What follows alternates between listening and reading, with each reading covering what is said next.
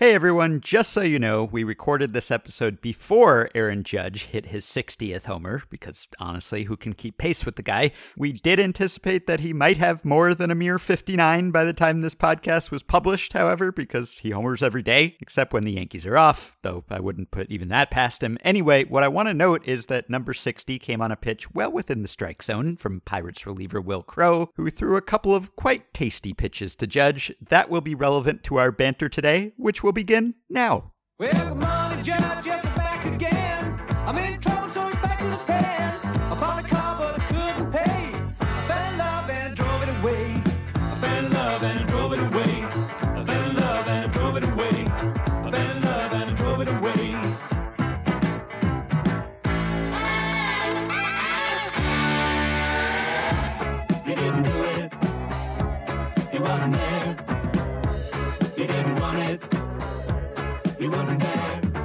and welcome to episode 1905 of Effectively Wild, a Fangraphs baseball podcast brought to you by our Patreon supporters. I'm Meg Rowley of Fangraphs, and I am joined as always by Ben Lindbergh of The Ringer. Ben, how are you? I'm perplexed by something. Oh. Yeah, maybe you can explain this to me, Meg. So, in September, Aaron Judge has a 334 WRC plus. Okay. That's not the thing I need you to explain. I was although gonna that is also pretty inexplicable. Yeah, don't you just need me to go, wow? Yeah, the explanation is he hits the ball really hard Yep. and he's very good at baseball. Okay, the inexplicable part is the league average zone rate in September. So that is the percentage of pitches that are thrown in the strike zone theoretically, 50.5%. Do you know what Aaron Judge's zone rate is during this month of September when he's been about as hot as any hitter ever? I'm going to assume, based on your being perplexed, that it is higher than that in a way that is confounding. It is exactly that. Oh. 50.5%. That still seems too high. It seems Still too high. seems too high. Still seems too high. The man is molten right now. Yeah. This is a bold strategy, Cotton, and it does not seem to be paying off for them. Like, it's fun that they're pitching to him, so I can't complain about it. It's good. It's juicing the record chase. But if I can't complain, I can still be confused. Right. Why would you pitch to him at this point? Our pal Craig Goldstein had a thread the other day of some recent pitches that Judge has hit for home runs, and he was pointing out that there were some middle middle meatballs that he has hit out, and people were giving Craig some grief, as people tend to do. Yeah. We've all been there, and We've all given Craig grief. we have, and often he deserves it. But in this case, I think he was making a pretty decent point, Yep. which is that people are still pitching to Aaron Judge. Now, Yeah. that's not to say that it's not still hard to hit homers on middle middle Right. meatballs, or that other hitters aren't seeing lots of middle middle meatballs uh, too. Swinging just- right over or under them sometimes. Yeah, right. Yeah. It's just that most hitters miss them sometimes. and this month, Aaron Judge does not miss them. So it is maybe more glaring. But at the same time, he is still seeing them, Right. which is kind of confounding to me. If I were a major league pitcher, I don't presume to tell professional pitchers how to do their jobs. And yet I'm going to do just that. Maybe pitch less to Aaron Judge. maybe give him fewer hittable pitches to hit. I love that you just did like the nicest possible version of a meme. You you would you didn't you didn't dare say if I were a major league pitcher I would simply not pitch to Aaron Judge. You did a, a nice and qualified version of that. It is pretty confounding. I mean like some I imagine that some amount some amount of it Ben is probably pitchers being like I uh, yeah, I didn't mean to leave that there. That Right. I I Mhm. left that there on accident. You know, like when you leave your coffee cup on top of your car and then the next morning you're like, this is gross. I didn't mean to do that. You know, it's sort of like that. Or like you leave it in the microwave. I leave coffee cups places, I think is our other takeaway from this segment. But um I, I'm sure that some amount of it is like error on the part of the pitcher, right? They're like, I didn't want to leave one right down Main Street to the hottest hitter in baseball. Mm-hmm. But some of them are maybe like, oh, I'm, you know, I can be sneaky. I don't know what the distribution of of intents is there. That would be interesting to find out. Right. Someone should go ask all those guys. Did you mean? I'm going to do a, a tiny swear, a little, a little tiny swear. Did you mean to leave one right down the dick to Aaron Judge? they should phrase it exactly that way because I'm sure they'll mm-hmm. get a nice answer. But it is kind of confounding. I mean, I think that our our general consensus is that often, well, this doesn't happen very much anymore. We've sort of seen like uh, you know, intentional walks start to be far more strategically deployed than they used to be throughout the game's history, Yes. right? Like teams have it kind of, they have it dialed in. They know Mm-hmm. when it makes sense to intentionally walk a guy and when it doesn't. And there, there isn't perfect execution of that strategy, but you know, like I think that we don't have to keep saying it, right? It's not like it's 2001 or anything like that. hmm But part of me is like, should she just always walk Aaron Judge down? She just always put up four and be like, Right. send that. And he is getting intentionally walked, to be clear. There are definitely times where they're Yes. like, we don't want any part of that nonsense. Yeah, But and maybe I thought that might be part of the reason that Sure. maybe he's just getting intentionally passed at all the times when it actually matters. Yes. And so those plate appearances are just being stripped from the sample. But even just looking at bases empty Yeah. situations where in theory that would not happen, he is still seeing more pitches in the strike zone. A- Again, like it's roughly a league average amount, so he is being compared to mere mortal hitters.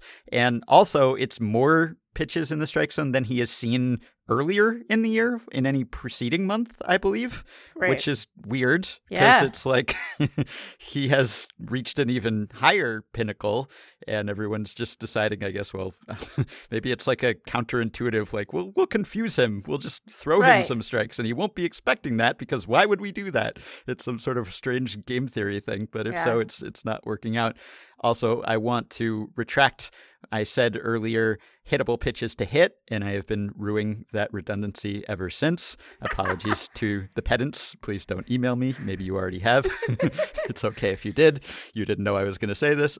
it is amazing to me. Like, I don't mean this as criticism. We just have very enthusiastic listeners. But we do get a not small number of emails that are like, I'm dashing this off as I'm listening. Wait, never mind. oh no, I should have waited a few minutes more. Yeah. and I, it's not a, it's just funny. It's a funny thing. It's Right. not a, I'm not being, being annoyed. I'm just like, oh, you got, just wait a second. It's Yeah. going to get there. I promise. Sometimes really we active remember. listeners Yeah. and responders. Yeah. Yeah. I asked RJ Anderson if, if he had any hypothesis about why Aaron Judge is seeing so many strikes, and he said male ego, which is a pretty decent Yeah, like I think RJ's onto something there. Mm-hmm. I mean, maybe maybe I would massage it a little bit. Not the male ego. I'm not given to massaging those, but I would imagine that if you are a pitcher and you are psyching yourself up to see, you know, someone who is just, as you said, on fire, that you you would have to get to a point where you could say, No, I can do it. I can do it. I can even do that. I can even do that, you know, hardest thing, which is giving him an incredibly hittable pitch right down the middle. I can do it. Cause otherwise, like, I don't know if you could walk out there at all. You know, Mhm. I don't know if you could you could even take the mound. So maybe it's more trying to process anticipated failure in a way that is productive and allows you to do your job because uh, you know, otherwise maybe it's just impossible. hmm Yeah, and I I applaud it. I think intentional walks are sort of unsporting. I mean, we've talked about alternatives to them before. You can't stop pitchers from pitching around people. In this case, they should be pitching Yeah. around this person. Pitch around. But I again, I'm I'm entertained that they're going after him, and I guess if I were out of it, and and the Yankees maybe have been playing and will be playing some teams that are out of playoff contention, so maybe at that point you just want to be a part of the Aaron Judge experience as a pitcher. maybe. Right. Uh, it seems like most pitchers typically don't want to give up milestone home runs, but No. Maybe they just want to test themselves against the best and he is the best hitter right now so again if that's it if it's competitive spirit that's great but if it's just not realizing what Yeah. is happening here like i don't want to that, guys. you should right Yeah. i don't want to dispense valuable advice for free here i, I don't want to single-handedly sway the pennant race just by putting this out there but consider throwing fewer strikes to Aaron Yeah. Judge would be something that my advanced scouting report for Aaron Judge Yeah. would say these days. I mean, he is basically Barry Bondsing, Right. and Barry Bonds did not see strikes. I was looking back at the zone rate data we have for him, which is pre pitch FX, but we still have it from stringers. And Right. in every season from 2002 to 2004, he had the lowest zone rate of any qualified major league hitter. People were not throwing him strikes. And obviously, he was intentionally walked a ton back then, but even when they were pitching to him, they weren't really pitching to him. And clearly not because they thought they could get him to chase, because he wouldn't do that either, just because they were deathly afraid of throwing him anything he could hit. And Judge has reached the point where they should also be deathly afraid of throwing anything to hit to him. So, again, like pitchers will just screw up sometimes. They do not have perfect command. So, some of these meatballs or some of these pitches that are within the borders of the strike zone may not have been intended to be. And it's only 70 something plate appearances this month. And I suppose there could be some randomness at, at play there. But boy, I'm not taking away anything from his accomplishments here Yeah, because he's been be- completely be careful, He's- that was- yeah. Yeah. Craig has had a little bit of a day because Right. people thought that that's what he was trying to do. I'm not saying that, that people are taking it easy on him. I'm, I'm saying No. they're treating him as if he is a regular batter. That's all. They're not like serving up more meatballs than everyone else is getting necessarily. They're just pitching him as if he is human, Right. as if he is not a six foot seven giant who hits homers every day. Yeah. So I'm just saying they should be w- more wary of, of the scary giant who hits homers every day. Yeah, I think that like we understand hitting to be a reactive business, right? And that isn't to say that there isn't some strategy to it and that guys don't train and think and you know have an approach and all of that. I don't want to take away anything from hitters, but the the number of decision points they have is like here's the ball am i going to swing at it or am i going to take it right like you are inherently having to react to another person's behavior before you can do something. So we're only ever gonna judge a guy based. we're only ever gonna like judge a, a hitter's outcome based on what he does with what he's offered, and like you know, it's not like judge needs to increase the degree of difficulty, and the record won't count if he you know says, "Oh no, I I would not possibly hit a meatball." I'll only hit like a really hard one, a foot outside the strike zone. That's not how anybody is thinking about this. What mm-hmm. we're saying is, are pitchers okay? right. You know, like this is in some ways like very much about Judge and not about Judge at all. It's like I would simply encourage you to stop throwing him strikes, you know? Mm-hmm. Stop throwing him especially like ones middle middle. It seems like a fool's errand. Mhm. I suppose so. There's like the male ego slash like psych oneself up explanation, and then there's like a failure to truly appreciate just how good he is and and what maybe your other options are. And then I think maybe maybe there's a third explanation, Ben. Maybe all of these pitchers care deeply about the fan experience. Yeah. And right. so they're like, I shall not intentionally walk judge. I shall not throw him, him garbage. I shall throw him my best middle, middle stuff and see what this behemoth might do with it. Maybe that's the explanation. Yeah. Well, it's been fun for us, not Yeah, so much fun for them. I know he has a big zone, but it is possible not to throw him strikes, even Right. so. Right.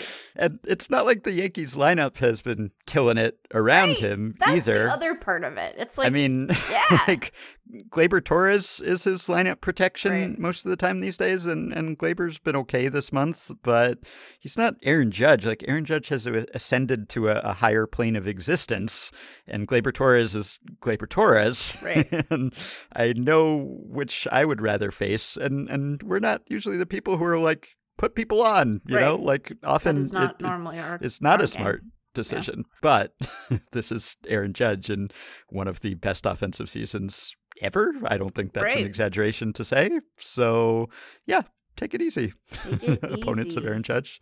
Yeah. Anyway, it's been a lot of fun to see him continue to do what he does. And for all I know, by the time people are hearing this, he, he may have feasted on someone else's Right. hittable pitch or not so hittable pitch. But it's been a ton of fun to watch him. It's also been fun to watch Ohtani more on the mound. It seems like you always have to mention one when you mention the other these days. And I did want to mention that just over an extended period now, over a period of 16 starts, Ohtani has led the major leagues, or at least led the American League in Fangraphs War. So Mm. Basically, for the past half season or so, he has led the league. I think it's June 9th was when I started that somewhat arbitrary point after maybe his, his bad Yankees start, I think that was. Since then, he's been totally dominant on the mound. He has like a, a 1.7 ERA with a very low twos FIP. It's been pretty impressive. 2.02. That is a, a span of 16 starts and 102 thirds innings pitched. So that's kind of incredible. And also, he has incorporated two new pitches during that time. Also, he just was like, Yeah, I was pretty amazing, but now I'm going to be more amazing. And I'm going to throw this like 100 mile per hour sinker that gets this ridiculous lateral movement. And then in his most recent start, he started throwing like a new slider variant that has different movement. He he basically is Yu Darvishing now, where he just will like invent new pitches periodically and just add them to his vast repertoire. So that's uh, that's been a ton of fun, and I'm uh, kind of looking forward to him going into next season with all of these extra weapons that he's added during this season, having them for the full year next year should be pretty fun. I say all this after the Angels have been eliminated from playoff contention, so we won't have to talk about that. But Ohtani specifically, been pretty fun to watch on the mound as well. Yeah, I mean, I'm not going to ask this in a gambling way, but like, Ben, if you had to ballpark the odds, what do you think the odds are that Shohei Ohtani's in a different uniform come opening day next year? Oh man. Hmm. Well, the odds for opening day 2024 extremely high. the odds Oh, for yeah. opening day 2023, gosh, what with all the uncertainty about ownership, it's hard to forecast now. Right. I gotta think there is a significant chance. Like, I don't know if I want to go as high as 50 50. That, that seems maybe too high, just because, like, having Ohtani is pretty valuable to your team, even if your team is bad and not contending, because lots of extra eyeballs and sales and attendance and just interest in your team. As depressing as the Angels are, imagine how depressing they would be without Ohtani Right. and without Trout. I guess in a way they would be less depressing because they'd just be a, a generic terrible team.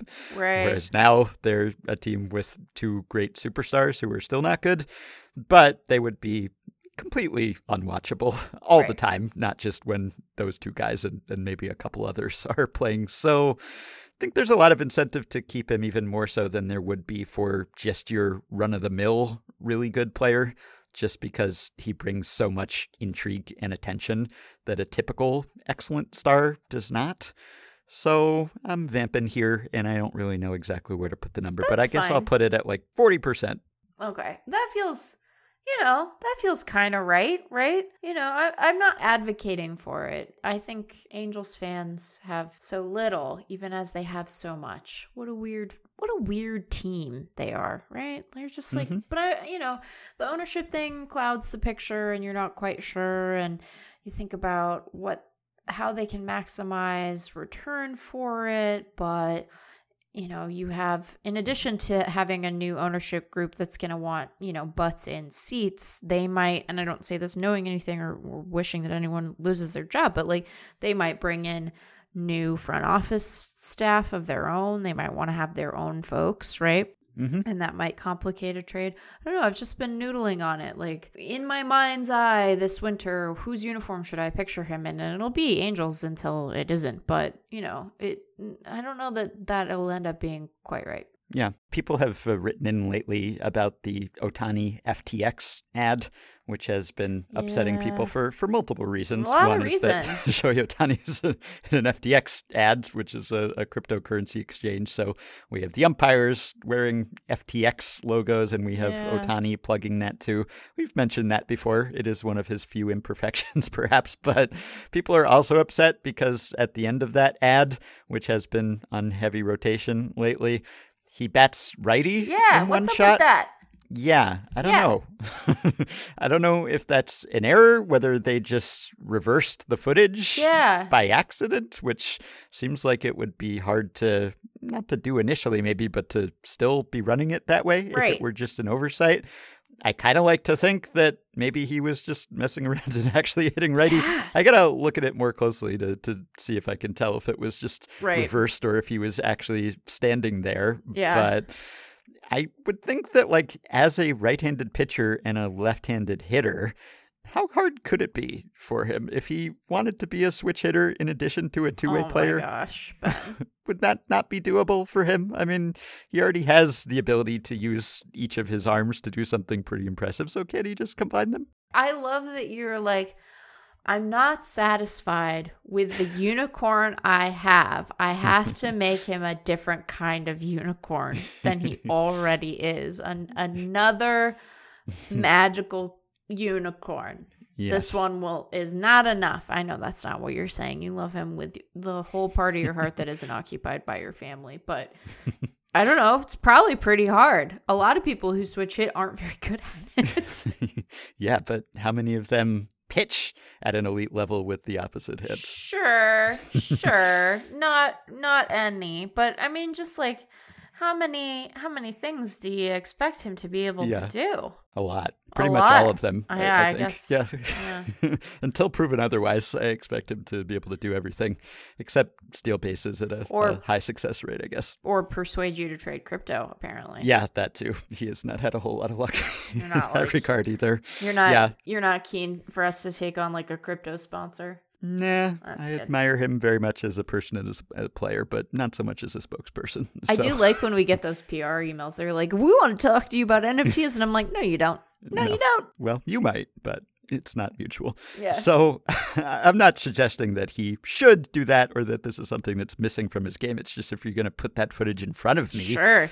how can I not dream a little bit? Wonder. Yeah. Hmm Mm. Speaking of giant unicorns, I, I wanted to give an update on Oneil Cruz Yeah. because the thing has happened where we talk about someone not doing so well and, and then he starts doing pretty well. Yeah. So we talked about him on an episode that was published on August 24th. I believe it was episode 1893.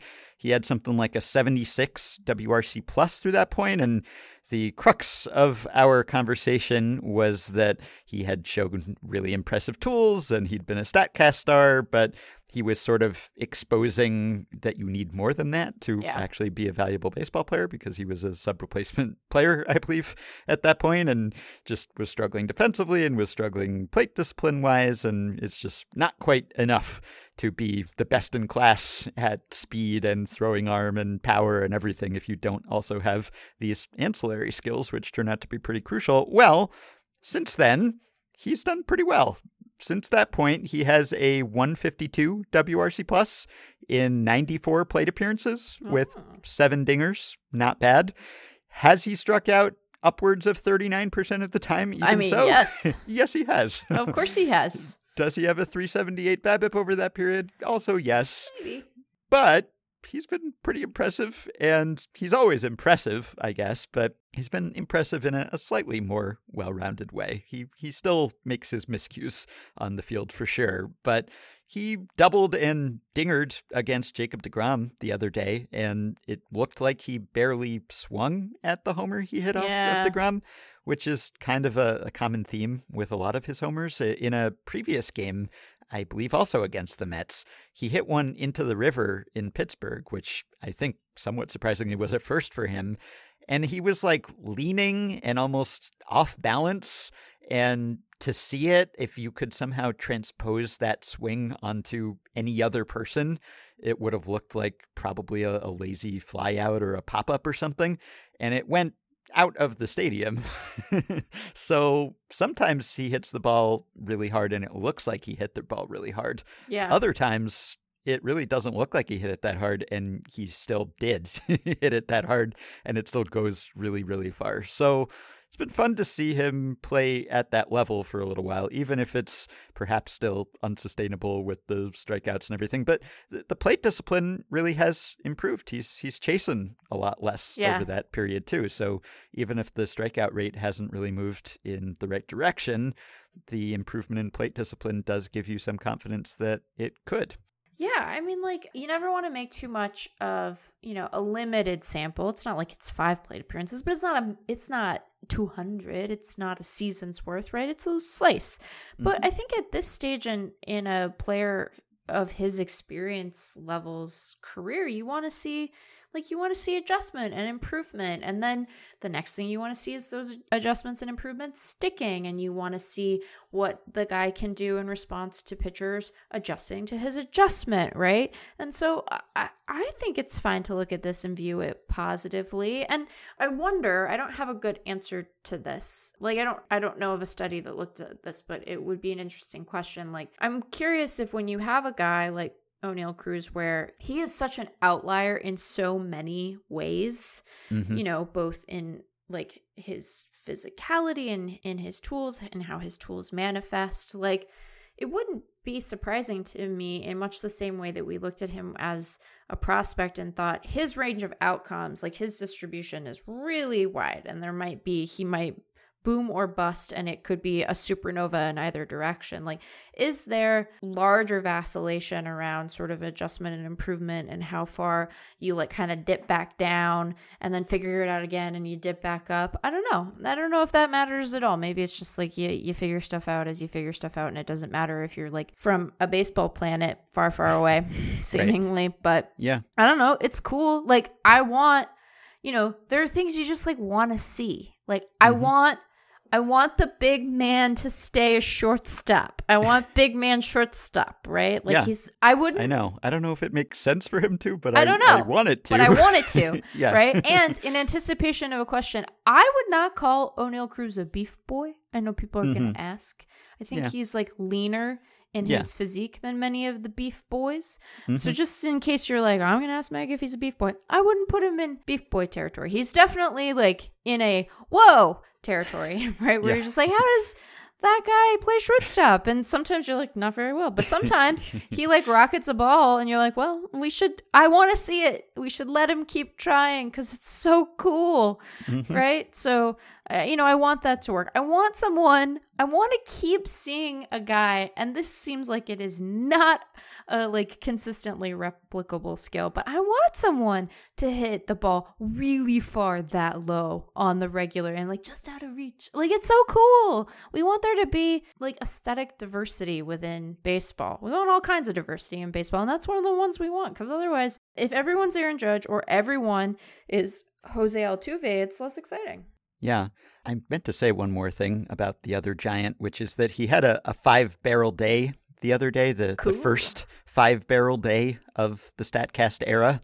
So a, a barrel is basically just a, a ball that's hit on basically the optimal trajectory. Right. It's hit in such a way with such a speed and at such an angle that it is likely to produce a very positive outcome for the hitter everything he hit was a barrel. He just hit five barrels. Like for most players, they're they're not that frequent. He is just barreling constantly these days, and I think it's pretty impressive that he is finishing so strong with like what's shaping up to be maybe one of the most impressive offensive months ever. Yeah. I guess it's only two thirds over, but still at a time when there's a lot of pressure on him Yeah. in multiple ways. There's pressure on him because of the home run race. I mean, there's no pressure in that no one is chasing him, no one is pushing him when it comes to the home run title, but he has a lot of attention on him. Can he get to 60? Can he get to 61? Can he get to 62? Can he get beyond? And he's doing it despite that. And he's doing it despite the fact that he's basically been carrying the Yankees for a while.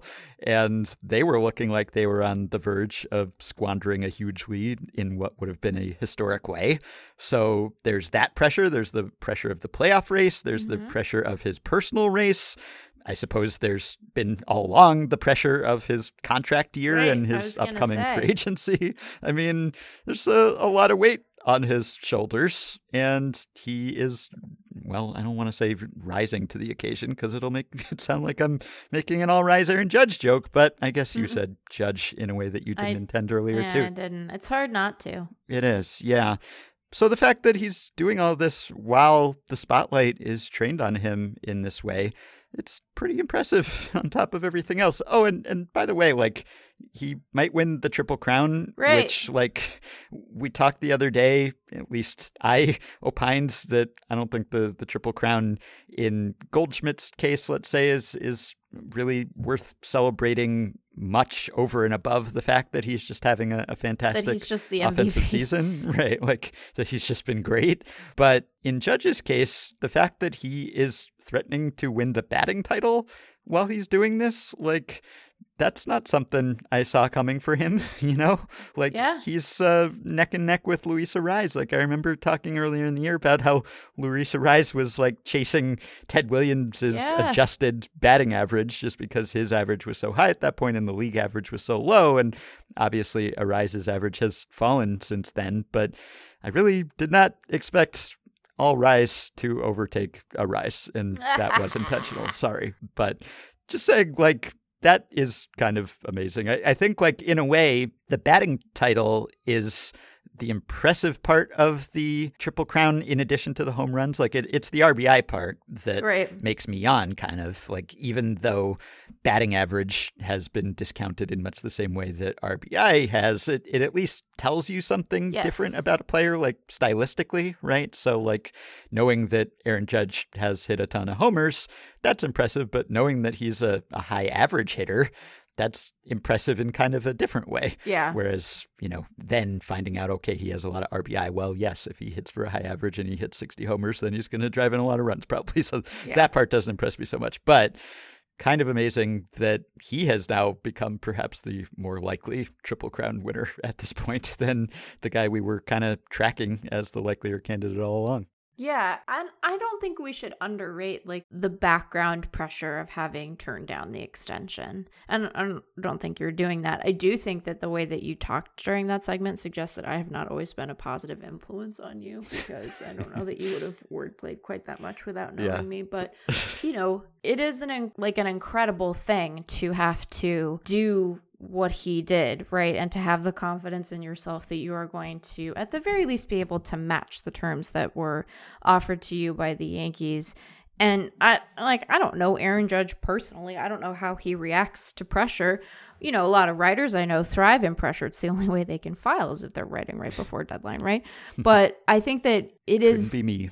Right. It had to have been a constant strain, especially in the early going. And then I would imagine that the way that he has performed throughout this season, like I'm sure that that is still a background stressor. And I know that he he gets asked about it, and I know the team has gotten asked about it, but like to have been able to do what he did i'm sure he's had more a lot more moments this year where it has been about something else than the contract than he maybe anticipated given where he started but i'm sure it's still sitting in the back of his mind like oh gosh i have to be a free agent this winter and now Yeah. it's like i get to be a free agent Yeah, this winter right Let me at it. Yeah, right.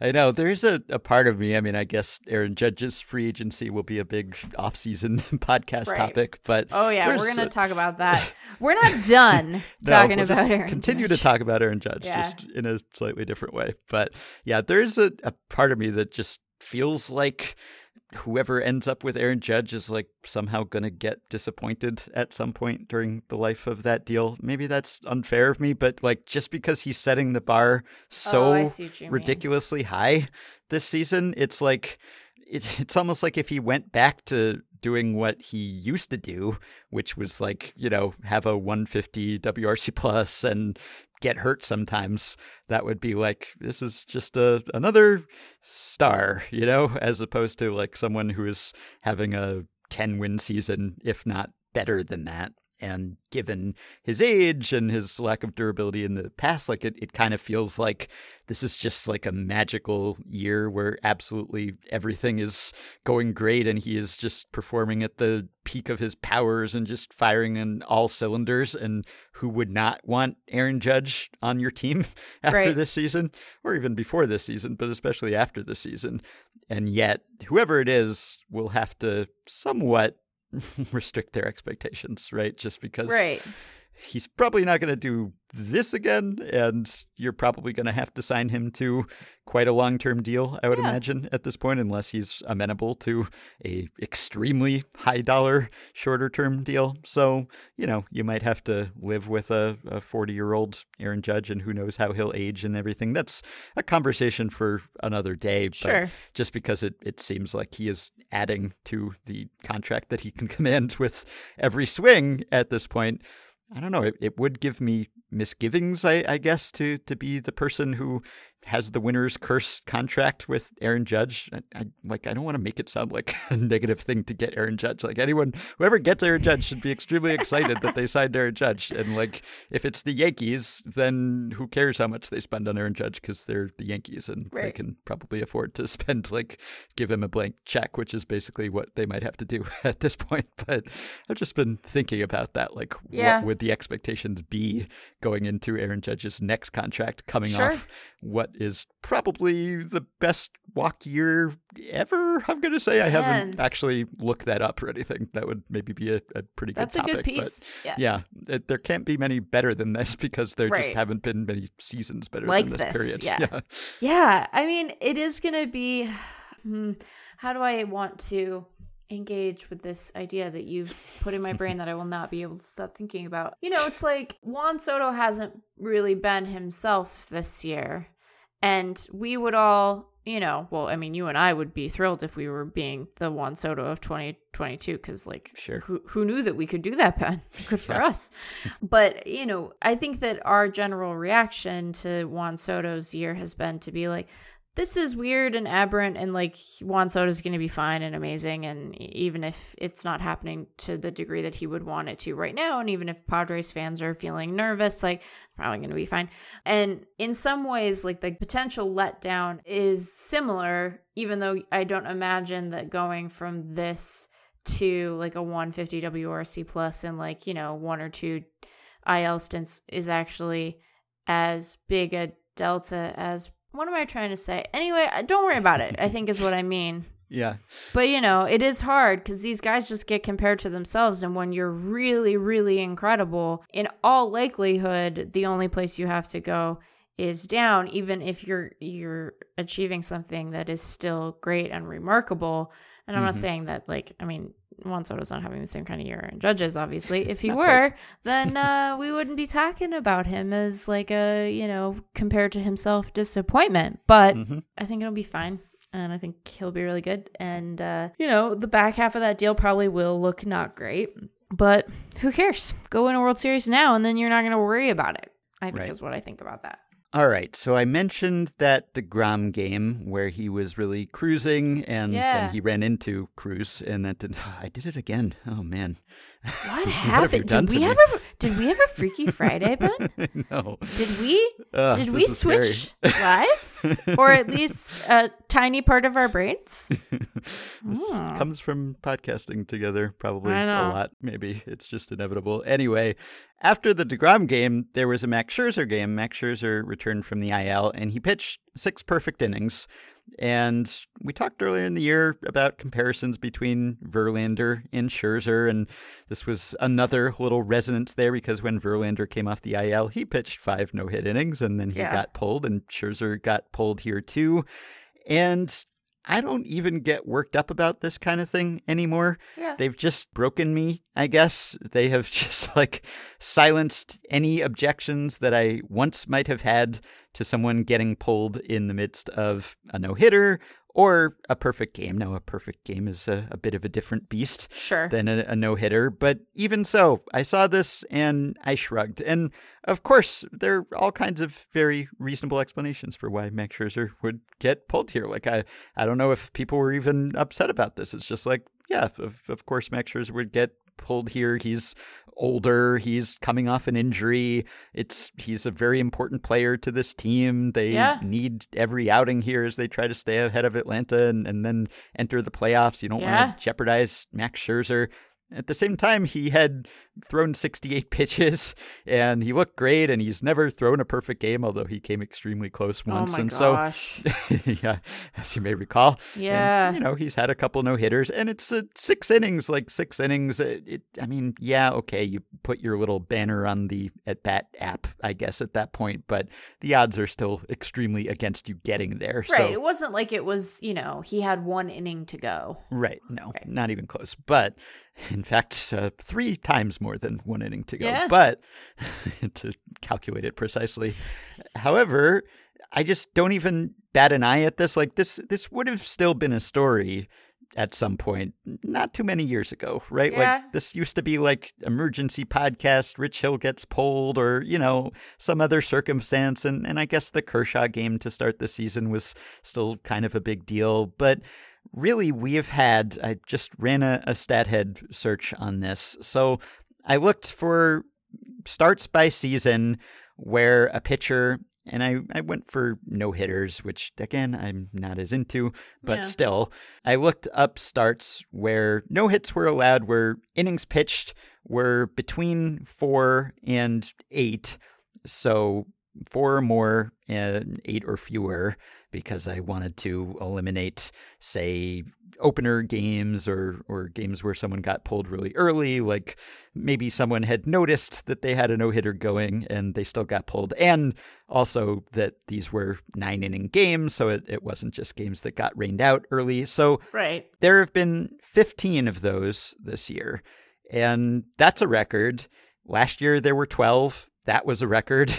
And 2020 sort of screws things up because Yeah. it was 2020. There Yeah. were five that year. But before that, there were 10 in 2019. There were 11 in 2018. Prior to 2018, there had never been more than five of these sorts of starts in a season.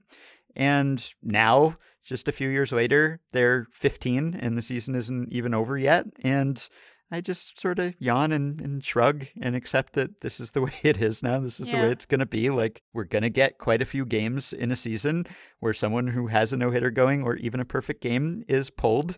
And it's just de rigueur. It's just, yeah, you know, that happened again. Like, there have been 53 starts fitting these criteria since the start of 2018. So that's just five seasons, and one of them was short. There had also been 53 of these in all of history that is stat headable through 1992. Wow. so this is different. Now Yeah. there are all sorts of ways that we could express changes in pitcher usage. I'm sure, Sure. this is not shocking to anyone, but still, just the magnitude of the change. This is a, a pretty decent way of summing it up how quickly it has happened in just the last handful of years. And Yeah.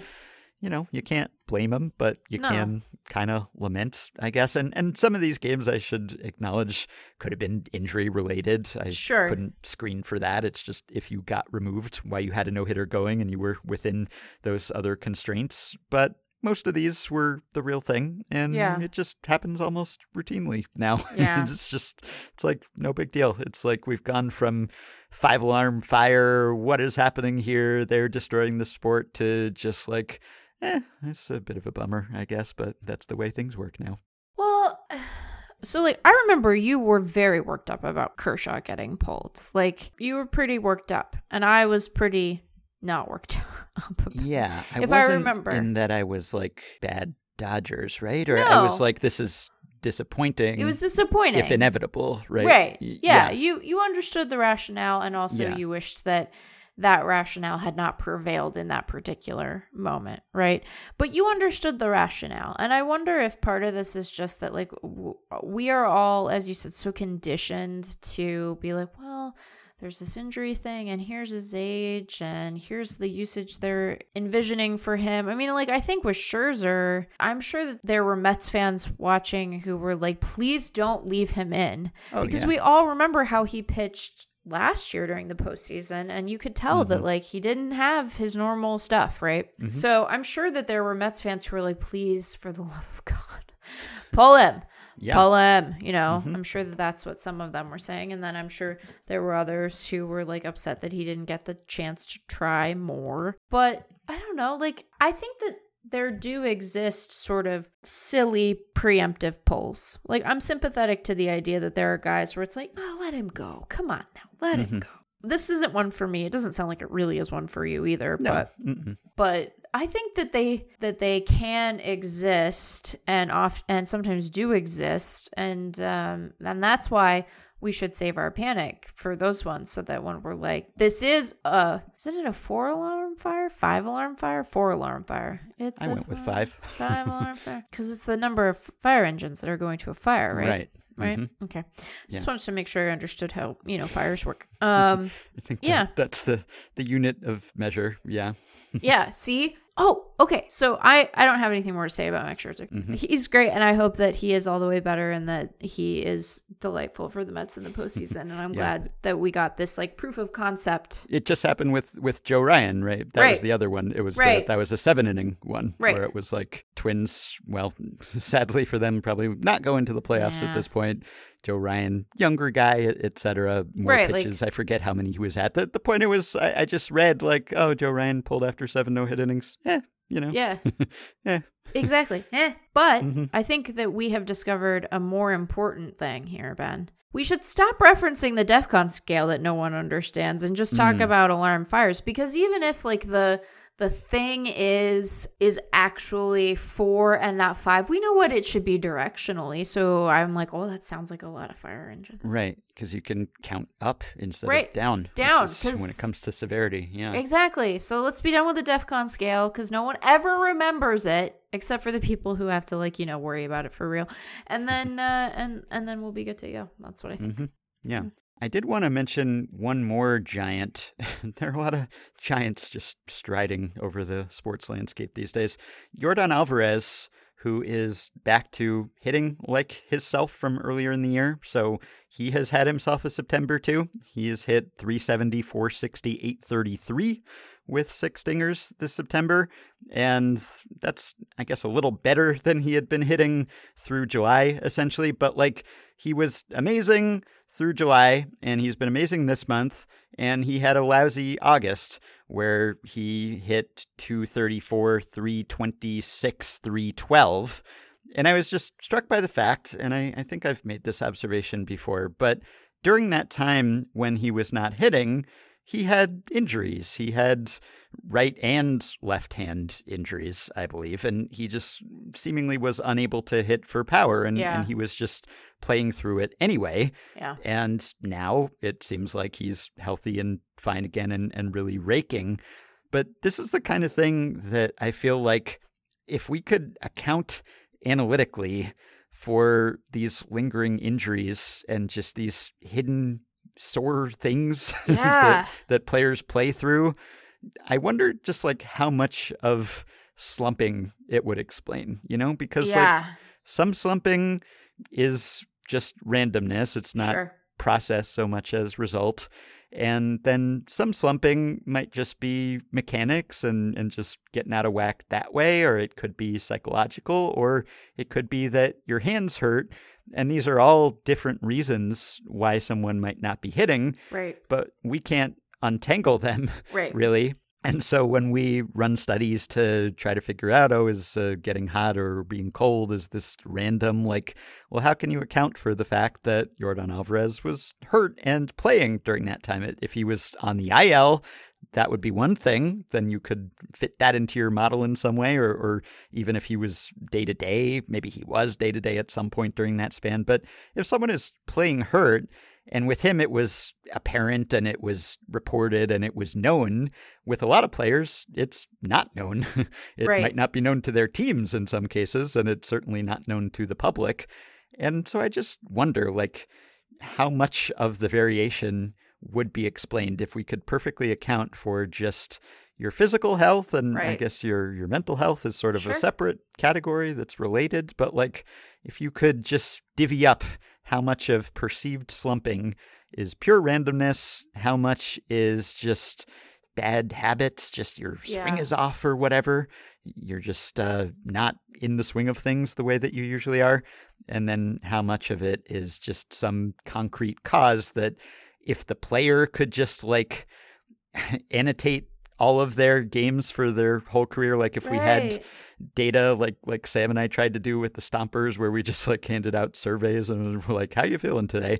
If players would do that and answer honestly and just like keep track, like if a player would just like write in his diary every day, "Here's how I felt and here's what I was dealing with," and then after his career is over, would just donate the diary to science or something, Yeah. so that we could just like analyze. Okay, what was the correlation here? Like when you were not hitting well, how much of that was because you were nursing a nagging something or other. Yes. This it's just like something we can't really account for that I wish we could account for. And the farther back you go in baseball history, the harder it becomes to account for it Yeah. because you might not even have like injury list data. Right.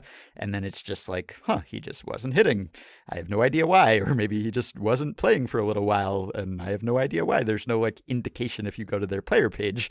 You could Right. maybe dig into the newspaper archives and see if you can come up with something, but there isn't at least a, an online indexed data source for that. It's just something I think about often when a, a really apparent case of a player playing through an injury, suffering because of it, and then as soon as he gets healthy, getting good again. It's Yeah. like, well, if, if he'd been healthy that whole time, could we just pencil in a 200 WRC plus in August for him? And and will we remember that down the roads when we look back at this season will we know that that was what was happening then or will that be forgotten? And obviously projection systems probably can't account for that unless it is officially recorded in some way.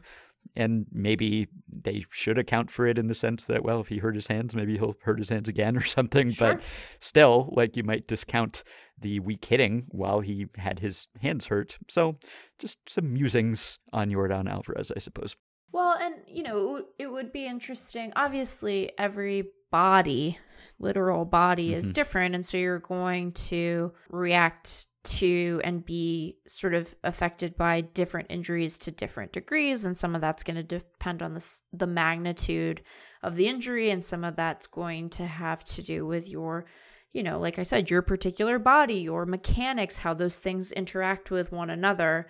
But, you know, it would be really interesting to see, you know, if we had even greater precision in that kind of injury tracking, like what insights we'd be able to glean, not only in terms of what you ought to have done or might have been capable of doing absent that constraint, but also, you know, what is the real effect of this stuff? Like, I think that we mm-hmm. have a sense of some injuries, right? Like when you hear, like, oh, he broke his hamate and he has to have surgery to remove it, like you and I and the folks listening to this podcast, like, have a sense of it. It's like, okay, so there's the surgical recovery time, and then he's probably not going to hit for power in the same way he is normally capable of for a couple of months because we have seen this injury manifest enough to know that like it can kind of sap you of power for a while right? And we have that sense. But i'm sure that teams probably have a better idea of this than than we do. Yeah. but it would be interesting for public side analysts to sort of be able to dig in on that stuff more. And like you know there'd be other limitations to historical data. Like even if you opened a chest in somebody's attic and you're like actually i have complete like injury like physical injury records for like the last hundred years amazing It'd be Mhm. kind of creepy if you had that in your attic but maybe you have it and you're like wow treasure trove like there would be things that i imagine over time would start to be reported either more precisely based on the technology we have to diagnose those injuries, right? So we can be more precise than like your leg fell off. That's how I Right. imagine medicine being, you know, like 200 years. Ah, Yeah.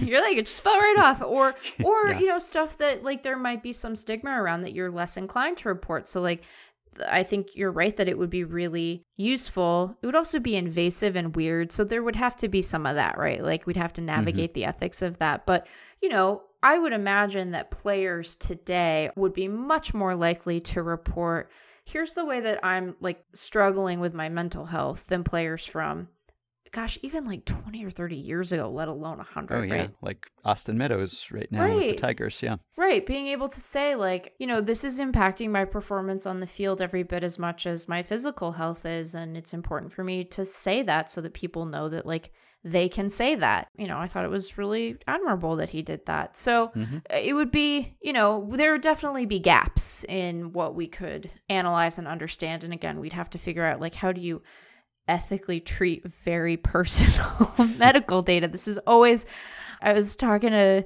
talking to my my stepmom about a player injury and I can't even remember what now. She's like, "You know that about him? It might have been Mitch Haniger." Yeah, probably. she was like she's like how do you know that i was like oh it was on the it was just the thing they told the beat writers and she's like everyone knew. "That's-" she's like Yeah. that's wild Yep. so you know there it does raise some questions too but yeah it would be it would be really interesting to be able to dig in on that and have a more precise sense of it yeah Mm-hmm. All right. A few other pitchers who've been performing well, whom I just wanted to shout out here. I noticed that when I set the Fangraphs leaderboards from 2020 to 2022, minimum 250 innings pitched, the lowest whip of any major league pitcher over that span is one Clayton Kershaw who has a .95 whip over that span. We don't talk about whip all that often, we but don't just about any stat that we could talk about, he would be close to the top of the leaderboard Yeah. over that span. I think if we chose, say, park adjusted FIP, let's go with that. Sure. He is sixth over that span and perhaps tied with Max Scherzer, it looks like, and a little bit ahead of Shohei Ohtani, the pitcher. Yeah, it's Corbin Burnes, Carlos Rodon, Shane Bieber, Zack Wheeler, Kevin Gausman, Clayton Kershaw in park adjusted FIP. I believe in park adjusted XFIP if we really want to get wild here. I think he is fourth behind Wow. Corbin Burnes, Shane McClanahan, Shane Bieber, and Clayton Kershaw.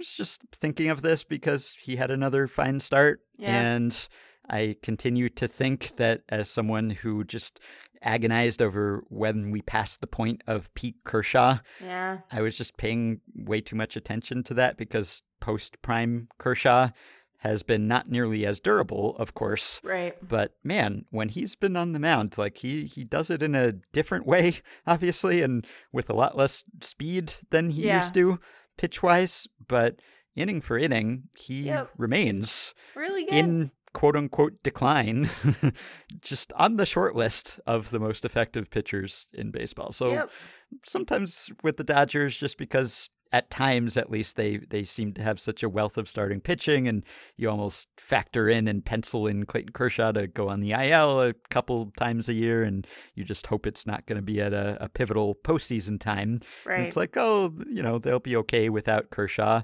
And then you just see how good he is yeah when he pitches. Like more than 100 innings this year, 2.39 ERA, 2.49 FIP.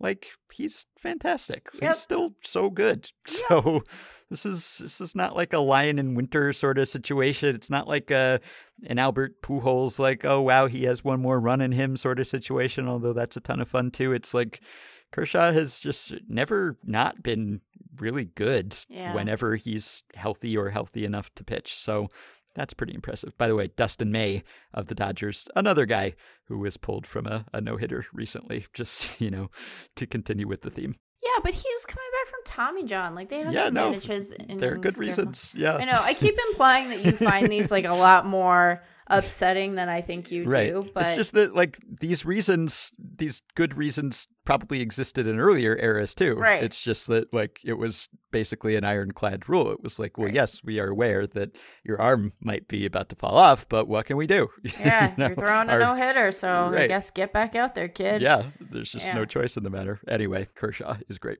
Kershaw is great. Kershaw is Mhm. great. I hope that Kershaw, you know, we have fretted and with good reason over the Dodgers pitching depth this year. It has been fretful. It has been a fretful Mhm. time when it comes to Dodgers pitching depth. And I think that even if you get like a very good version of Kershaw come October, like it'll still feel you're still going to be like everybody you, you all stay healthy now. Don't mess around Mhm. out there, but I think that if you know, we see like a really good vintage Kershaw, people will probably like drop their shoulders a little bit. Plus, Mhm. it'll feel nice to us because, like, what percentage of you would you say is kind of over feeling really nervous for Clayton Kershaw in the postseason? Like, oh, yeah, I would say like nearly 90% or something. I'm, yeah, I'm not, you've you've moved fretting. past it. It's Yeah, not it's not got an the active monkey off concern. his back. I'm not going to put it back on yeah. Yeah. Okay. Yeah, that's where I am too. But then, you know, sometimes I'm like, I'm electing to not worry about something. Is that wrong? I feel so natural when I'm worried about things, Ben. It feels like, you know, my resting pulse is in the worry zone. So, okay. So the, I feel mm-hmm. better now. I feel I don't feel like I've abdicated my responsibilities to Clayton Kershaw, a person I've never met. Nope. the other pitchers I meant to shout out here, by the way, Dustin May did not know he was throwing a no hitter. So, see, he wasn't even upset about it. No. Was he upset about here. it after the fact? I don't think so. I, See? I don't think you could be really if it's No, like I I, didn't know I was throwing a no hitter, and then someone tells you, and you're like, "What? How I could they pull me?" How could they pull me? I mean, I think that when we discussed the Kershaw of it all earlier in the season, that this was my primary argument, which is that he did not seem fussed about it, and neither did the Right. Dodgers. And like that mm-hmm. doesn't mean you know we get to we just you feel your feelings and then you decide what to do with them. But that for me was like an important and useful sort of milestone in my own off ramp to not caring about something super a lot because I was like, well, he's not mad about it. You know, Right. if he felt like, oh, I this was my last shot, ah, then Yeah. I could muster some amount of like, no. But Yeah. it didn't seem like that was the case. So Yeah, same with Roki Sasaki when he was pulled from his attempt at a second consecutive perfect game, and he was like, "Yeah, this is okay. this Yeah. makes some sense." yeah, so, So- like you know, we can let their reaction be something of a of a guide, a uh, a lodestone. Is that a word? Lodestone, touchstone. Am I Star, trying to touchstone? Yeah. lodestone? oh my god, this is from Final Fantasy. Is that a reference I had? Yeah, I didn't think that was what you were going for. Oh my god. Wow. I Well, I don't know what it means in Final Fantasy. You don't have to explain it to me. It's fine. I guess it's a type of mineral. You probably were not going for that either. Anyway, I wasn't. I meant like a I think I was I don't know where that came from. Wow, brains are weird. Anyway, continuing on. Yeah. The other pitcher, so we have not really talked at all, I don't think, about the Framber Valdez quality start streak, That's so cool. which is just like, it, it sounds like an inherently unimpressive thing because I'm no, so. No, it's a cool thing. No, it is. I, I'm just it. I have to overcome my like resistance to the quality start just as a, a concept, a- as something particularly impressive, just because the range of, of quality starts can Sure. be broad. Although in his case, Yeah. it hasn't really been. He's just Right. been like really good. He's just been really good. He has an active streak of I think 25 now quality starts and you know sometimes he's he's testing the the 6 innings pitch, 3 earned runs constraints here, but often not. Often he's not getting near either of the rails there. Just to be that consistent over that period of time and taking the the quality start streak out of it like yes obviously if you threw the worst possible quality start every time out you would not be a great pitcher Right. you would you would be an employed pitcher oh yeah. and at a certain point you would i'm sure inspire effectively wild emails about what Yep. witchcraft was happening here etc like everyone would want you if you did that probably but we would not be paying quite as much attention to it. It's like if you have a great hitting streak but you're going one for four every day or something it's like well it's it's kind of cool but you're not actually hitting that well despite the long streak. But that's not the case with him. He's he's just like been pitching really well for a really long time and is just basically one of the best pitchers in baseball and maybe should get his due more often than he does. So if the quality start streak is the thing that propels him to greater attention, then I think that's a, a good thing because the thing with him is that like he does not have a high strikeout rate by the standards of this era for an elite starting pitcher. And so maybe people tend to discount him a bit because the, the FIP is not quite as superlative as other pitchers are, but he has like a 70% ground ball rate. So, Yeah. like, that's pretty good. Yep. And he's either gotten weak contact or has gotten good results on those grounders. And he hasn't given up home runs too often. Like, he's just been an absolute metronome of quality pitching performance, clearly, for a whole long time now for for basically the entire season just about that dates back to almost the beginning of the season so even though inherently i think the quality of start is sort of a strange concept and really can vary from one quality start to the next in his case, he just hasn't varied all that much. Like he's just been really good for Yeah. a really long time. Yeah, it's not totally unlike the batting average thing where it's like it's it's not giving you a complete picture, but it is telling you something, right? Like it mm-hmm. is information that is useful sort of directionally. And you're right, like if this even a worse version of what he is doing, imminently employable, people would be like, "Oh yes, let us Sure. have that." Mm-hmm. Lodestone. Where did it come from, Ben? Not where did the lodestone come from? I don't care about that. Why is that in my anyway?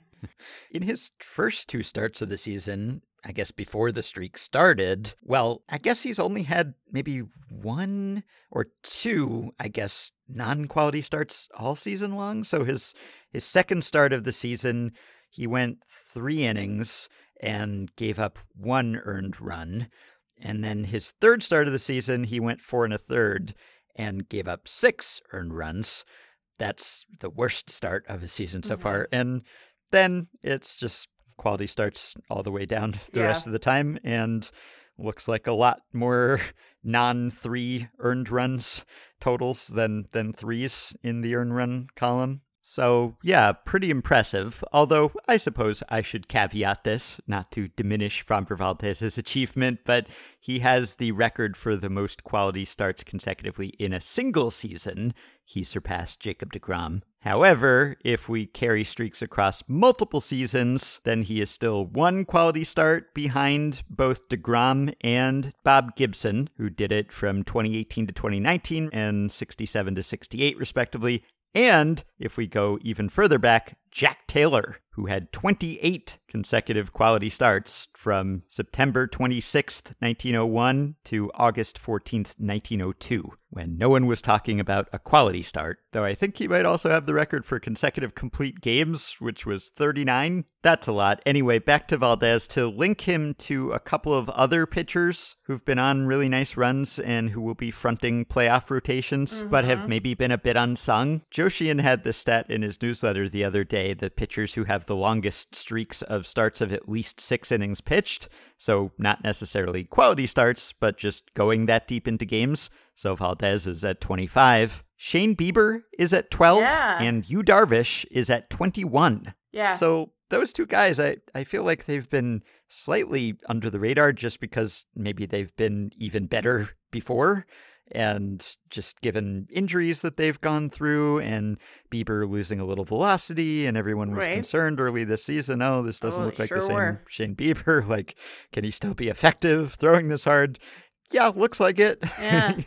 yeah. So Darvish has been awesome for almost as long as as Framber Valdez has, and Bieber, even if he doesn't have quite as long a quality start streak, he's probably been just as good as, if if not better, than those other two guys. So don't sleep on Bieber or Darvish, like and Valdez heading into the playoffs. All those guys are going to be a part of that. It looks like, and they're going to be pitchers that you do not want to face. Yeah. Well, and also don't sleep on them because that might be uncomfortable for them and then they won't pitch as well. Yeah. Hey. And for you, probably. Uh, yeah, like either. I mean, I wouldn't, I wouldn't speculate about that, but yeah, I know Dan wrote about Shane Bieber and also Aaron Nola. Yeah. in terms of uh, guys who have been quite good, particularly lately. So should check that out. I mean, not you specifically, Ben. I imagine you did, but in case anyone listening hasn't, but yeah, one of the best things about October is when you get there and you're like, oh yeah, that guy's really good.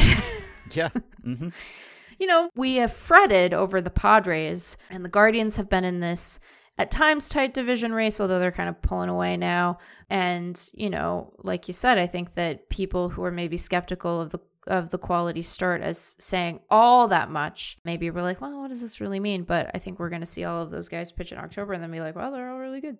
hmm Yeah, and just because they, in some cases, have reached even higher heights in the past, Right. does not mean we, we can't appreciate what they've been doing. But really, lately, they've been about as good as ever. Ever, it's just yeah. that maybe we're not noticing as much because the early season stats weren't quite as impressive. And, Right. and so maybe we wrote off their seasons to a certain extent and Shame we're slow us. to notice. I should be using I statements here, but perhaps I was slow to notice that they had regained their full former form. So, yeah, they're really great. And uh, we should pay attention to them, even though our attentions are occupied by some of the other guys who might be more likely to win awards. Although I suppose these players probably in the running as well. They'll get down ballot votes, I bet. Yeah, oh, for sure. Yeah. I was going to say, would we all be better off if Ohtani and Judge were in separate leagues Yes. this year? You think? Yes. I mean, I'm not saying we'd be better off if we were not talking about the current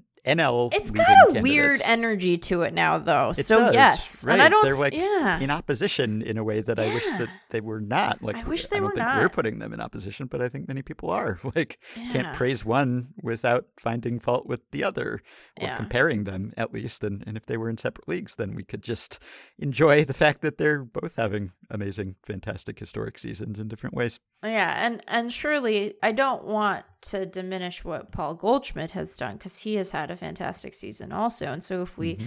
were to, you know, shunt one of them to the National League, then Paul Goldschmidt would be like, "What do I have to do to win an MVP award around here?" You know, Yeah. suddenly sound like Jerry Seinfeld. So, what's going on with Shohei Ohtani in the National League? That's exactly what Seinfeld sounds like.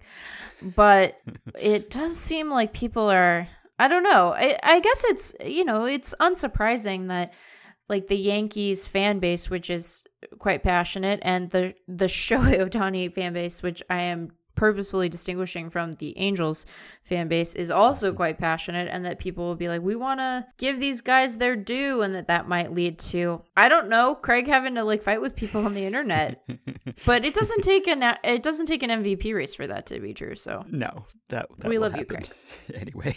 but yes. Yeah.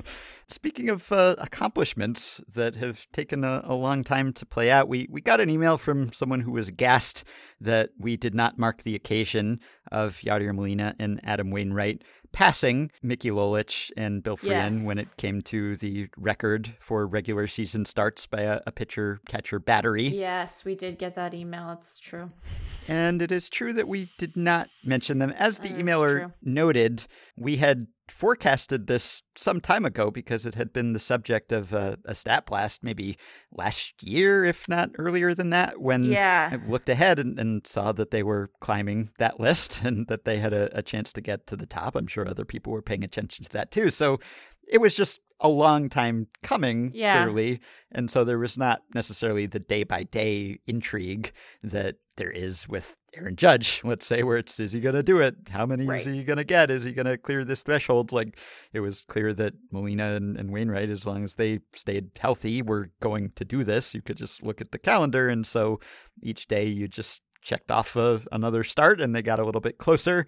Just didn't have the same sort of suspense. It was more of a an Iron Man record or an Iron Men record. But they should still get to take their victory lap because I, I think this is a really cool record. Yeah. And even more so than, you know, Molina's racking up records left and right, just Yeah. about like most whatevers for a catcher, you know, just like he's at or, or close to the top of basically all the, the catcher playing time leaderboards or the, you know, catcher with one team leaderboards. He's breaking one of those things every other day, it seems like. And that's all impressive too, especially for a catcher to have that durability and longevity. But the duo, I think, is really impressive. And and Lolich and, and Freehan were really great players, and I guess sort of sad that that they get overshadowed, although they've gotten a lot of attention because of this record, because Sure. they got eclipsed. But like so much has to go right for this to happen. Yeah. And it's got to be more unlikely now than it was for Lolich and, and Freehan to do it in the pre free agency era Right. because there's just so much more player turnover now. Yes, there's so much movement. Right. And just with all the factors that make it less likely that this would happen, and, you know, pitchers making fewer starts in, in general, and just like a lot of things that would make you think that this would have been an unbreakable record. And now it's been broken, and now I think it's just about unbreakable now, the, the new record as Yeah. well. But it's it's really amazing to have two players who had that kind of professional relationship and personal relationship for that long. Like, I hope they write a book about it someday. Yeah. You know, that would be cool. I, I mean, I'd I'd love to hear more about their recollections of, of this when it's all over. If there was a a good, I think it was uh, an athletic article by by Katie Woo where she had both Molina and, and Wainwright sit down and watch their first ever start together, like the Mm. first inning of it, and, and just That's cool. reminisce about what that was like, which was a, a cool idea. So. yeah. I mean, that goes back a long way. And it's really like a pretty intimate relationship. Yeah. I mean, pitcher and, and catcher on a baseball team, like more so than just being a, a teammate. I mean, that's just like such a interdependent type of thing Yes. where at least one party is is so responsible for the other's success and so invested in the other's success like i don't know what the best analogs for that would be maybe podcast co-hosts but just go. like you know being in a band like being the songwriters in a band maybe like just to to have had this relationship for so long and not have had something go wrong with that relationship not end up in some sort of like simon and garfunkel relationship where you hate each other after a while or something you know? Like i don't know what their personal relationship is or, or what the state of their friendship is but like clearly they've been able to maintain this very close bond for a really long time. Like it's it's really kind of cool and it is it is perhaps a testament to i mean it is absolutely cool and perhaps a testament to like how the esteem i hold them in in terms of their ability to reach this goal that like we got that email and i was like they hadn't already done that and i remember us talking about it on the podcast and i think Mhm. part of my brain was just like yeah they did it already like right you know, because it's hard to imagine once, you know, new contracts were signed and those guys were going to be back for another year. I mean, like, I guess we'll be without them at some point soon here, but like, you know, it's hard to imagine them not doing it. That's just how reliable it has been over the Mhm. course of their career. So, yeah. Yeah, I'm just trying to analogize it to something in my own career, which would, I guess, the closest thing would be like book co-author, podcast co-host, uh, yeah. writer, editor. I mean, you know, that's sort of a similar thing, writer, editor. I mean, not Yeah. in a, a physical sense, but but sort of similar, right? Yeah. Like in, in that you're getting in the other person's head, like you're trying to help them perform to the best of their abilities and make them look good. And obviously the writer's trying to make it easy on the editor. I mean, it's, uh, it's sort of similar. So, you know, you and whoever the longest tenured Fangraphs writer is, it's basically Wainwright Molina. Yeah, it's it's exactly the same, except that I'm not getting stuff stuck to my chest protector and people wondering the cause it's sticking there. Yeah. But otherwise, it's like it's identical, you know. Mhm. And a couple last updates here. So I have found out something about the flame animations on Mm. Fox broadcasts, which, as you know, is a, a subject of great interest to me and to Sam before me, perhaps to Sam still. But Sam wrote about this years ago at Baseball Prospectus the fact that the flame threshold had not changed, that broadcasts were still setting the minimum for 95 miles per hour for flames to indicate a fast pitch on baseball broadcasts, even though 95 mile per hour pitches have become far more common. Yes. And it seems like we should just raise the flame minimum to keep pace, that there's been flame inflation. And we talked about this a bit with listener and, and Patreon supporter Chris Hannell when he came on to talk about his flame related research and score bugs on episode 1895. And at the time, in his research, he had looked at every type of baseball broadcast and had tried to figure out where they set the flame minimum. And at the time, he thought that Fox's minimum had climbed to 99, which was where it was for the majority of last postseason. So Mhm. it had bumped up from 95 to 99, which seemed almost too extreme. I was thinking maybe we need to go to 96 or, or 97, but it didn't seem like anyone was really willing to go there. There were some people that had some sort of multi stage thing where 100 miles per hour would get you something extra potentially, but no one was really going like 96, 97. And I thought that we were all just too enthralled to base five and base 10, and I wanted someone to break that barrier. Well, right. it turns out that Fox has. So Fox has been using 97 miles per hour What? for almost this whole season, it seems like. And I was very curious about the decision process here.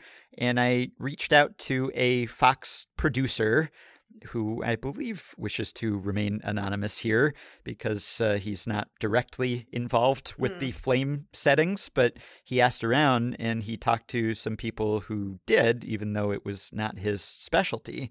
And he found out that this was an intentional decision, that they raised it to 97 because it was felt that 95 was just too low in this day and age, that there were just too many 95 miles per hour pitches and that they needed it to go up.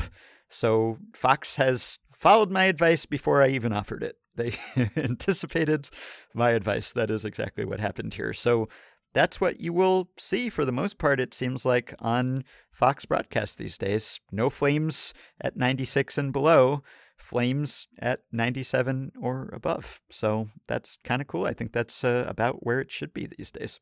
Yeah, I mean, like if I recall, I had advocated for 100 as the the Mhm. number. Which uh, you know, after our conversation, I realized like, do I actually think that that's what it should be, or am I just conditioned by the root broadcast that the Mariners are on to think that because I I watch them so often, and I, if I recall correctly, their threshold is 100, and they don't do flames; they just make it red. You know, Right.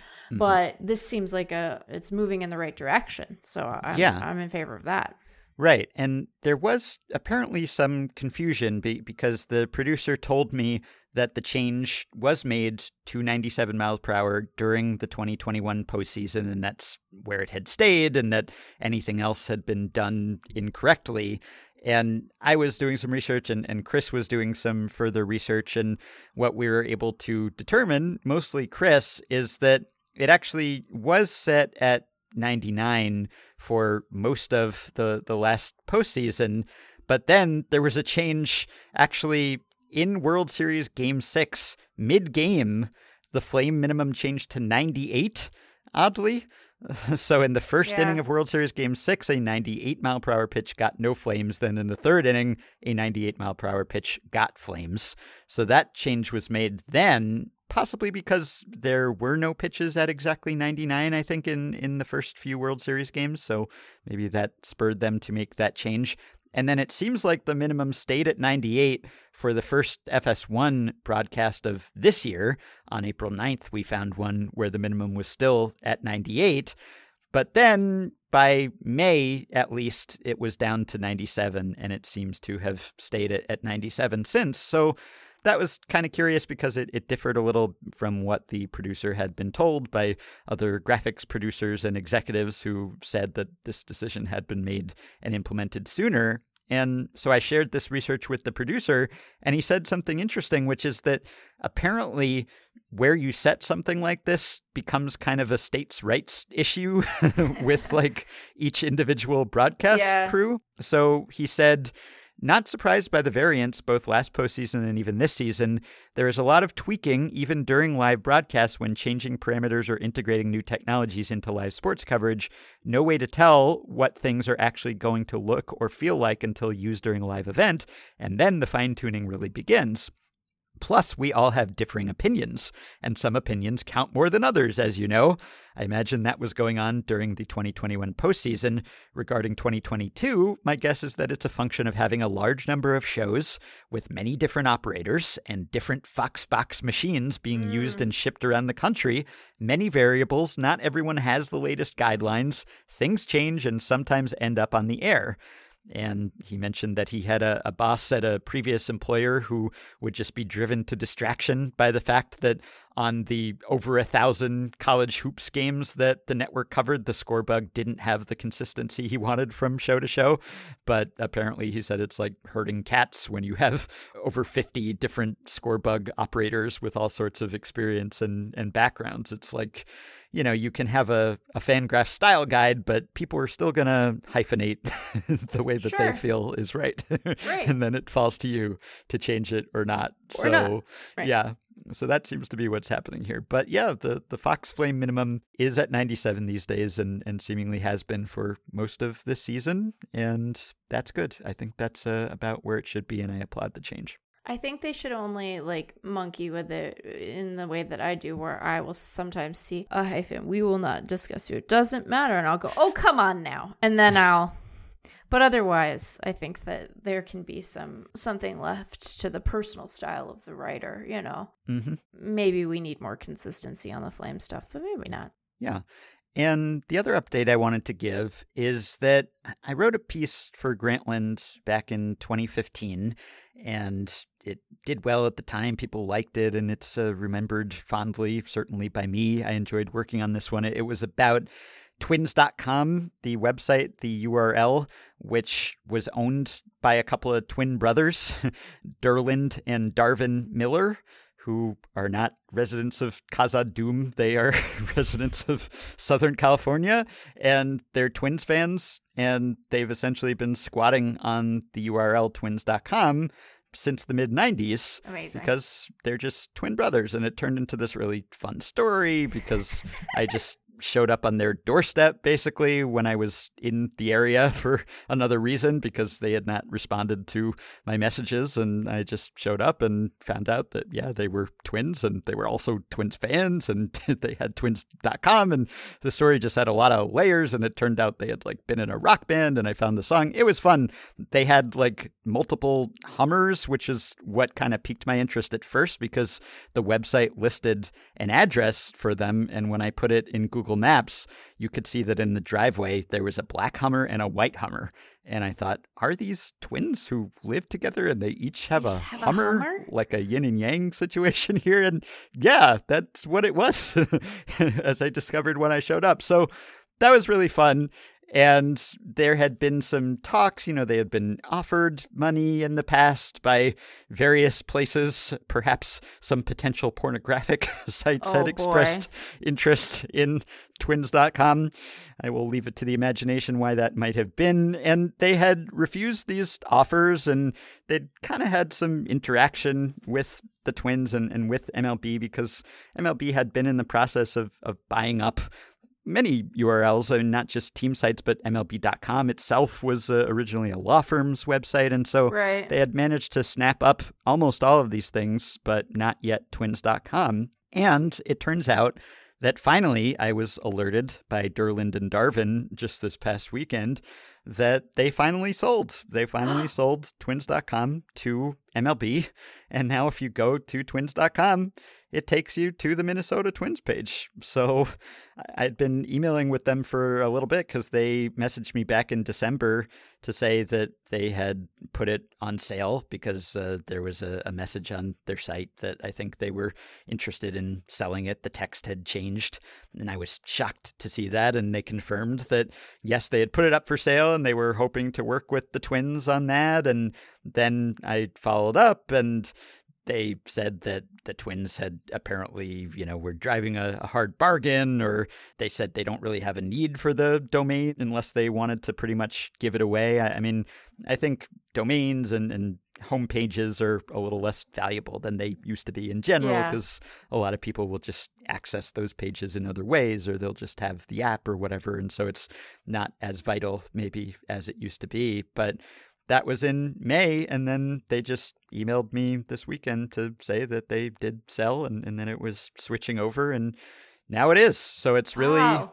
yeah, the end of an era. So now I think there are still three holdouts. There were three holdouts when I wrote this back in 2015. One is Giants.com because that belongs to the football team. Oh, sure. So that's going to be tough to dislodge them from that one, I think. And then there's Rays.com, and that is still a, a holdout. That does not take you to the Tampa Bay Rays site. That takes you to the website for the restaurant Ray's Boathouse, Oh, yeah. which is uh, not conceded in Seattle. Yeah. Yeah. And now there's Guardians.com, Oh. which Isn't I there an insurance company called Guardian? Well, yeah, I, I think that there is. I don't know what their website is, but I think theirs is uh, guardianlife.com it looks Ah, like. I think. I think guardians.com may have been the roller derby team that that had the name Oh, sure. That makes sense. before Cleveland switched over. Now it seems like it has been put up for sale. It Mm. doesn't seem like anyone owns it right now. If you go to guardians.com, it says it's recently been listed in the marketplace at domainnamesales.com. I would imagine that the Cleveland Guardians will be bidding Yeah. on the site, one would think. So perhaps they will be able to get that and, and cross that off the list, and, and then they'll be down to two. But I was uh, it was sort of sad. It was almost bittersweet. I'm I'm happy that the Twins finally got their website, and and Derlin and Darvin told me I, I did inquire about the terms of the sale, which they did not divulge. yeah, I, I would like to know. But they told me that they were able to find a broker that helped both parties come to reasonable agreement.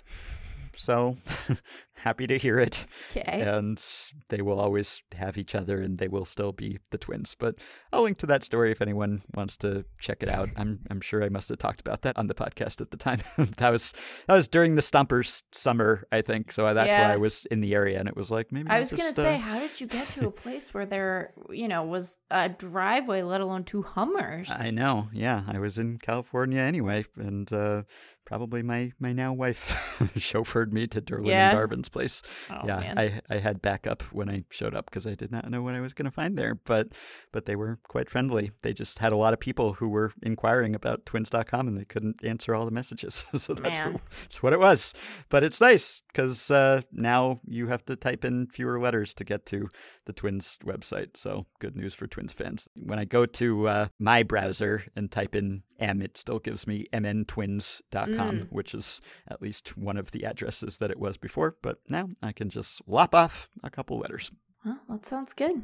hmm I love the idea that you're like, well, you know, they still have each other. It's like, well, they didn't stop being twins just because No. they, they don't have the domain anymore. They remain, they No, remain but- twins. Yeah, but but they said they they liked being known as like Yeah. the twins. Like when you would type in twins.com, it would be twins. If you search for twins online, it would take you to their website. They were like synonymous with twins in a way. It's like we're the twins, twins.com. It's official. But I guess they got over that eventually. Man. Also, wanted to note that Ozzie Albies broke another bird bone. Just after he came back from, from breaking the one bird bone, he broke another bird bone. Yeah, so he had broken the bird bone in, in his foot, right, in a way that was disturbing to me because it, it didn't look like he did anything Right. that would lead to a foot fracture. And then he finally came back after being on the 60 day and having surgery, etc. He came back on September 16th, and then the next day he fractured his right pinky while sliding into second base, and now he's gone again. So yet another bird bone. I don't know if that qualifies as a bird bone. Pinky's it's pretty small, but it's, a it's, you know, it is pretty small, but it's, uh, you know, I don't, I don't know if it's quite the yeah, same, but might it's, be big for a bird, I guess. yeah. I, I mean, like, there are big birds, Ben. Not Yes. like big bird. They're they're real big birds. Not that they're really big. hmm Some of them are really big, but I mean that they are actual birds, not you know muppets. Yeah. He's had lousy luck. It's uh, Yeah, it's him that's and, and Chris Sale who's broken basically every bone in his body at some point. This Yeah, but Ozzie Albies doesn't but like break other stuff in the process, so he's got that Right. for him at least. Yeah, those guys. As soon as uh, one bone heals, it seems like they they break another. Just star-crossed seasons for Chris Sale and, and Ozzie Albies. I'm sorry to say. All right, that takes us to the past blast, which comes these days, as always, from Jacob Pomeranke, who, of course, is the director of editorial content for SABR and a leading Black Sox researcher. He also tweets from at SABR as well as from his own account. And this is episode 1905. And so this past blast comes from 1905. And the headline here is Glove Love Helps Decide AL Pennant. And Jacob writes With one week left in the 1905 season, Connie Mack's Philadelphia A's and the Chicago White Sox battled down the stretch for first place. The A's and White Sox played a three game series in Philadelphia at the start of September to decide the American League pennant. In the first game, on September 28th, with the score tied 2 to 2 in the bottom of the seventh inning, here's how the winning run was scored, as reported in the Chicago Tribune. So simple a thing as Hartsel's glove won the game, if you want the results sifted down to a microscopic diagnosis. While Topsy reposed on second base in the seventh inning, his fielding glove lay palm upward in short left field. Harry Davis poked a liner in that direction, and Topsy dug for home. The ball struck the glove, which checked its speed an instant. That instant saved Topsy, for left fielder Nixey Callahan took the ball on its belated bound and shot a beautiful throw to the plate. Catcher Billy Sullivan missed Topsy by the narrow margin of a gnat's heel as he sped over the rubber with the winning run. Interesting. Called home plate the rubber in that case. Hmm. Jacob continues the A's beat the White Sox 3 to 2 and ended up winning the pennant by a two-game margin. For the first half of the 20th century, he explains, defensive players were allowed to simply drop their gloves in the field at their position while their team was at bat. So you often see old photos or film footage of infielders tossing their gloves into the grass after the third out was made in an inning, and sometimes those gloves would get in the way of a batted ball. Before the 1954 season, baseball established Rule 3.10, requiring players to take their gloves and other equipment off the field and into the dugout while their team was at bat. Just clean up after yourselves, guys. And that has come up on the podcast at some point before, I believe, because I think I'm remembering this right. Maybe I'll look it up and include it on the show page if I'm not making this up. But I think Richie Ashburn was upset about this at the time and, and he was mad that they were changing this rule and that they were Mm. making fielders take their gloves off of the field and, and into the dugout and didn't think that this would actually be a problem and Yeah. that there would be bad bounces. But at least this time there was. It- Yeah. It, had happened. There was precedent and it helped decide the pennant in 1905. That's wild. Yeah.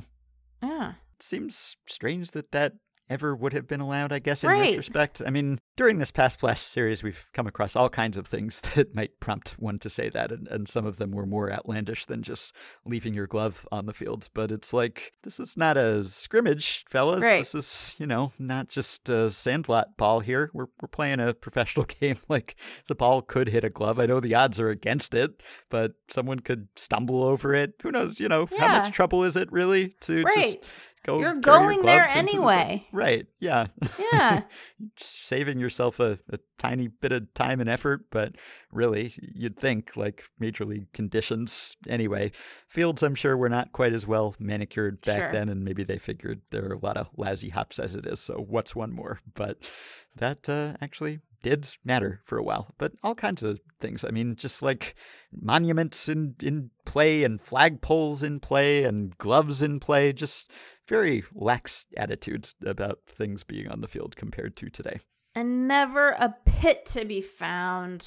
Yeah, no pits. Not No enough pits, at least. Yeah. Yeah. There actually was. I, I saw the Twitter account that I followed and recommended people follow recently old timey baseball articles, which is at old baseball news on Twitter and which is run by an effectively wild listener and Patreon supporter. Just one old, kind of funny or surprising, usually baseball article every day. And the one that was tweeted on September 13th says, a batter in a Boston Brooklyn game hits a ball into a six inch wide pit filled with water in the infield. The second baseman Corcoran plunges his arm in, grabs the ball, dekes the runner by appearing to search for it, and tags out the runner as he passes by. So he pretended that the ball was lost in the pit when in fact he had fished the ball out of the pit already and was just trying to deke him. But, you know, we've talked a lot about dekes and hidden ball tricks, and we did not consider the potential of a pit when it comes to hidden ball tricks. There's a great place to hide it in the pit. Yeah, I mean, like, put it in the pit and then see what the mole men do with it. Exactly. Yeah. Well, that pit on the field story was from 1906, so I suppose I could have saved it for next episode's Past Blast, but maybe it's appropriate to end 1905 by previewing 1906. And speaking of Past Blasts, I got a message from former Past Blast correspondent Richard Hershberger, who responded to our email answer from episode 1904 about whether one could physically swing twice at one pitch and what would happen Rulebook wise, if one did, Richard writes, I was gravely disappointed by your discussion questioning the legality of swinging more than once at one pitch. This question was answered in the 1946 Cinema Verite documentary Baseball Bugs, my main source for 20th century baseball, in which Bugs threw his slow ball, striking out the side with one pitch, three gashouse gorillas each taking three swings at the ball. I consider this definitive, and the question closed. Eh. I think I'll perplex him with my slow ball.